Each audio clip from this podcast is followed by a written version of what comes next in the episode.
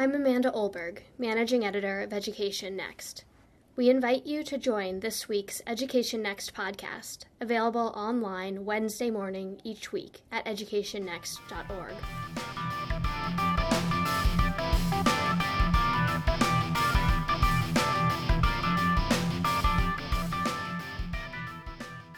The school field trip has a proud history in American public education. But is it becoming a thing of the past? Comprehensive data on the number of field trips are scarce, but a range of indicators suggests that schools have cut them back sharply.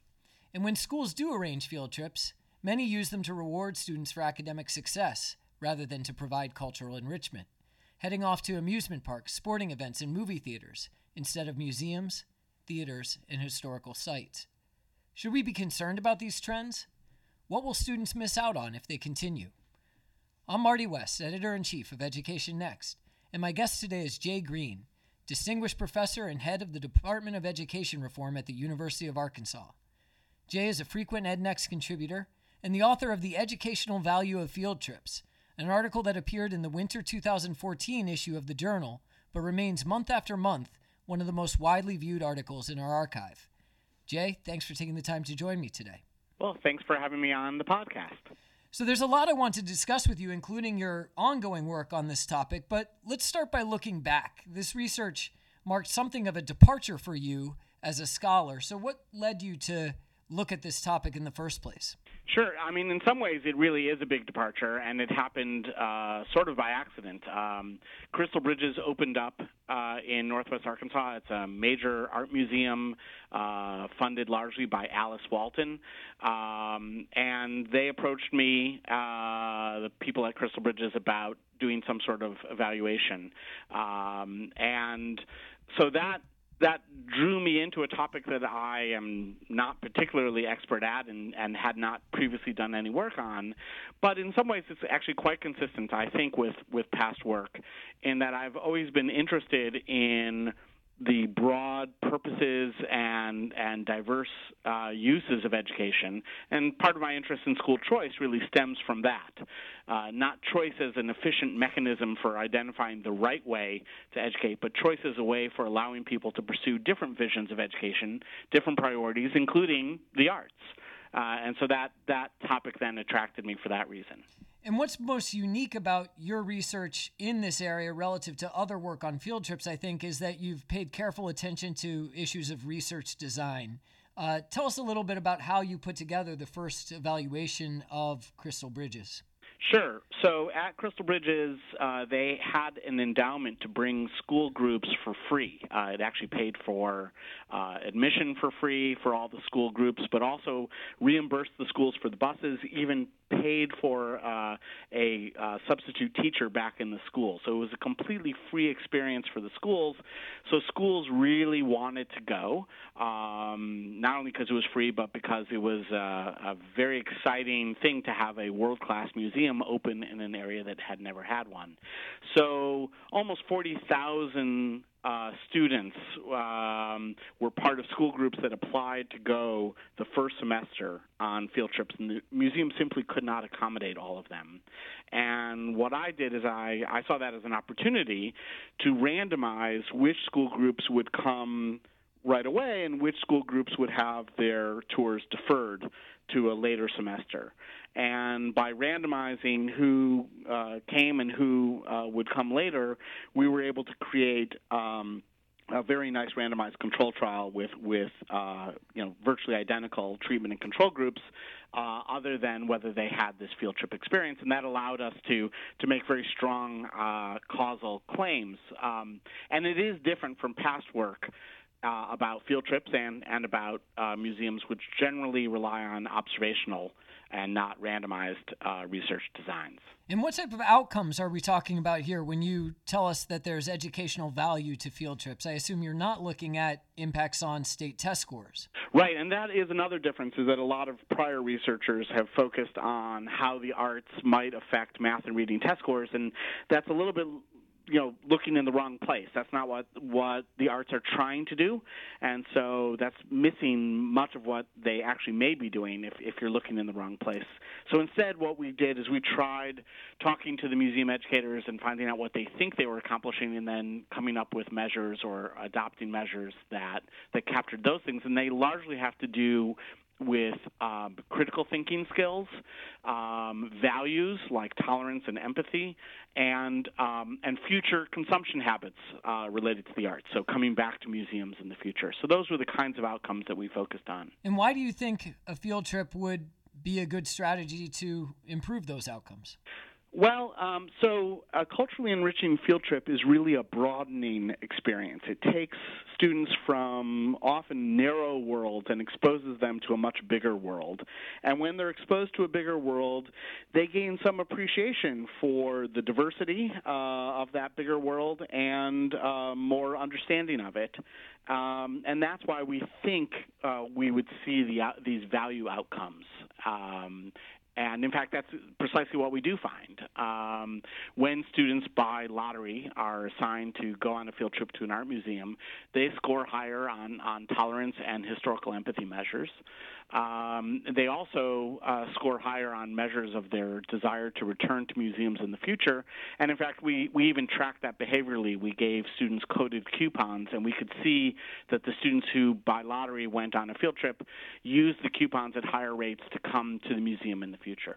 Now, you went on from this initial study of Crystal Bridges to also look at the effects of field trips to uh, theater performances, as I recall. Uh, and there's another article in Education Next, Learning from Live Theater, in which you talk about those results.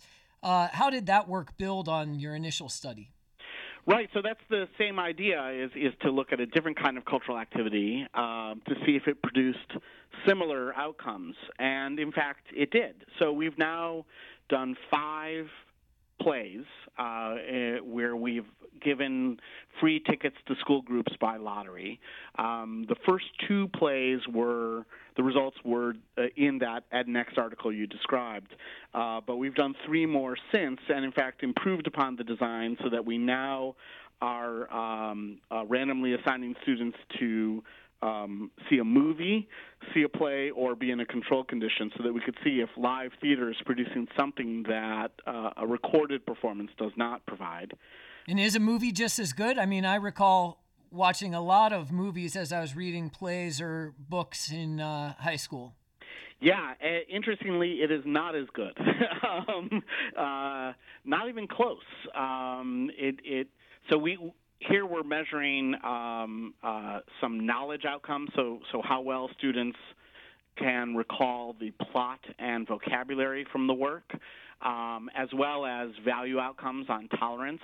Uh, we also added in a uh, measure of social perspective taking, which we think is capturing kind of how the tolerance result is produced. Uh, that is, students can more easily see someone else's perspective. Um, and uh, and when students by chance see a movie of Twelfth Night, for example, they do not learn the vocabulary or plot as well as if they see the play, and they uh, also don't experience any improvement in their tolerance or social perspective taking, but they do if they see the the live play uh, instead of the movie. Why do you think that might be the case? So, I think there's something important about in-person experiences, and especially in in as education is is pursuing online learning, we need to think carefully about uh, what in-person experiences might be able to do that that that digital experiences might not. Um, human beings are social creatures, and we react to other people who are in front of us um, in a way that we don't uh, to recorded presentations of people or or digitally projected uh, images of people. Interesting. So you think this actually might shed some light on why it's been so hard to find ways to make online instruction I do. effective? I do. I, I think that that um, education is largely about motivation. Um, it's not simply about about uh, making information available. If that were the case, almost all of human knowledge is available for free on the internet, and we'd we'd be brilliant. Uh, the the challenge is getting people to be motivated to acquire that knowledge. and that comes from a social interaction a social exchange between a you know a teacher and a student.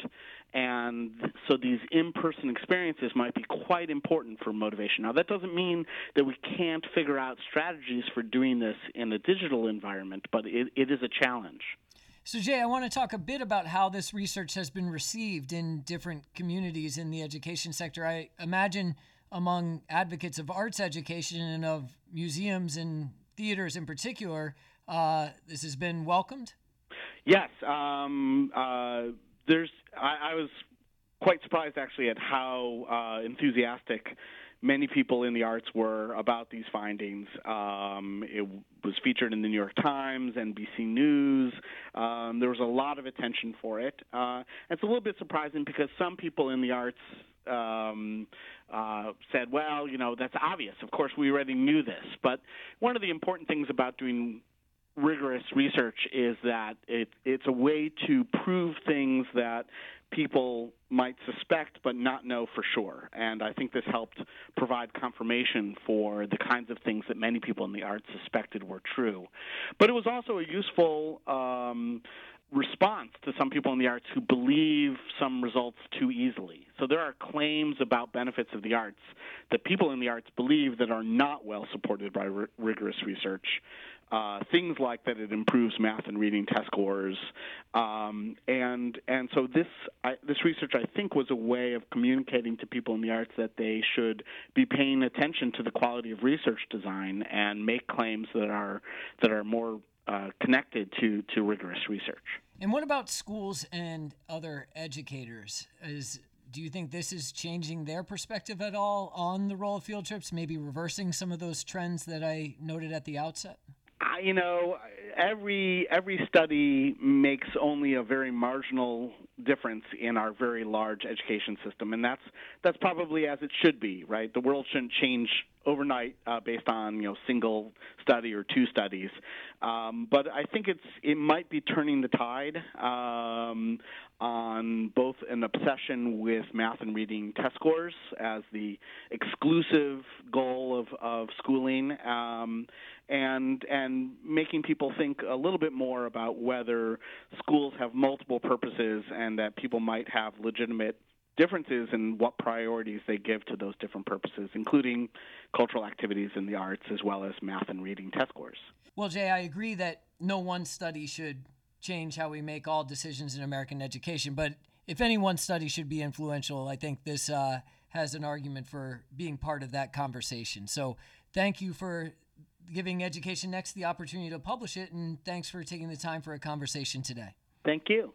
My guest today has been Jay Greene. You can find his articles on the educational value of field trips and learning from live theater on the journal's website at educationnext.org.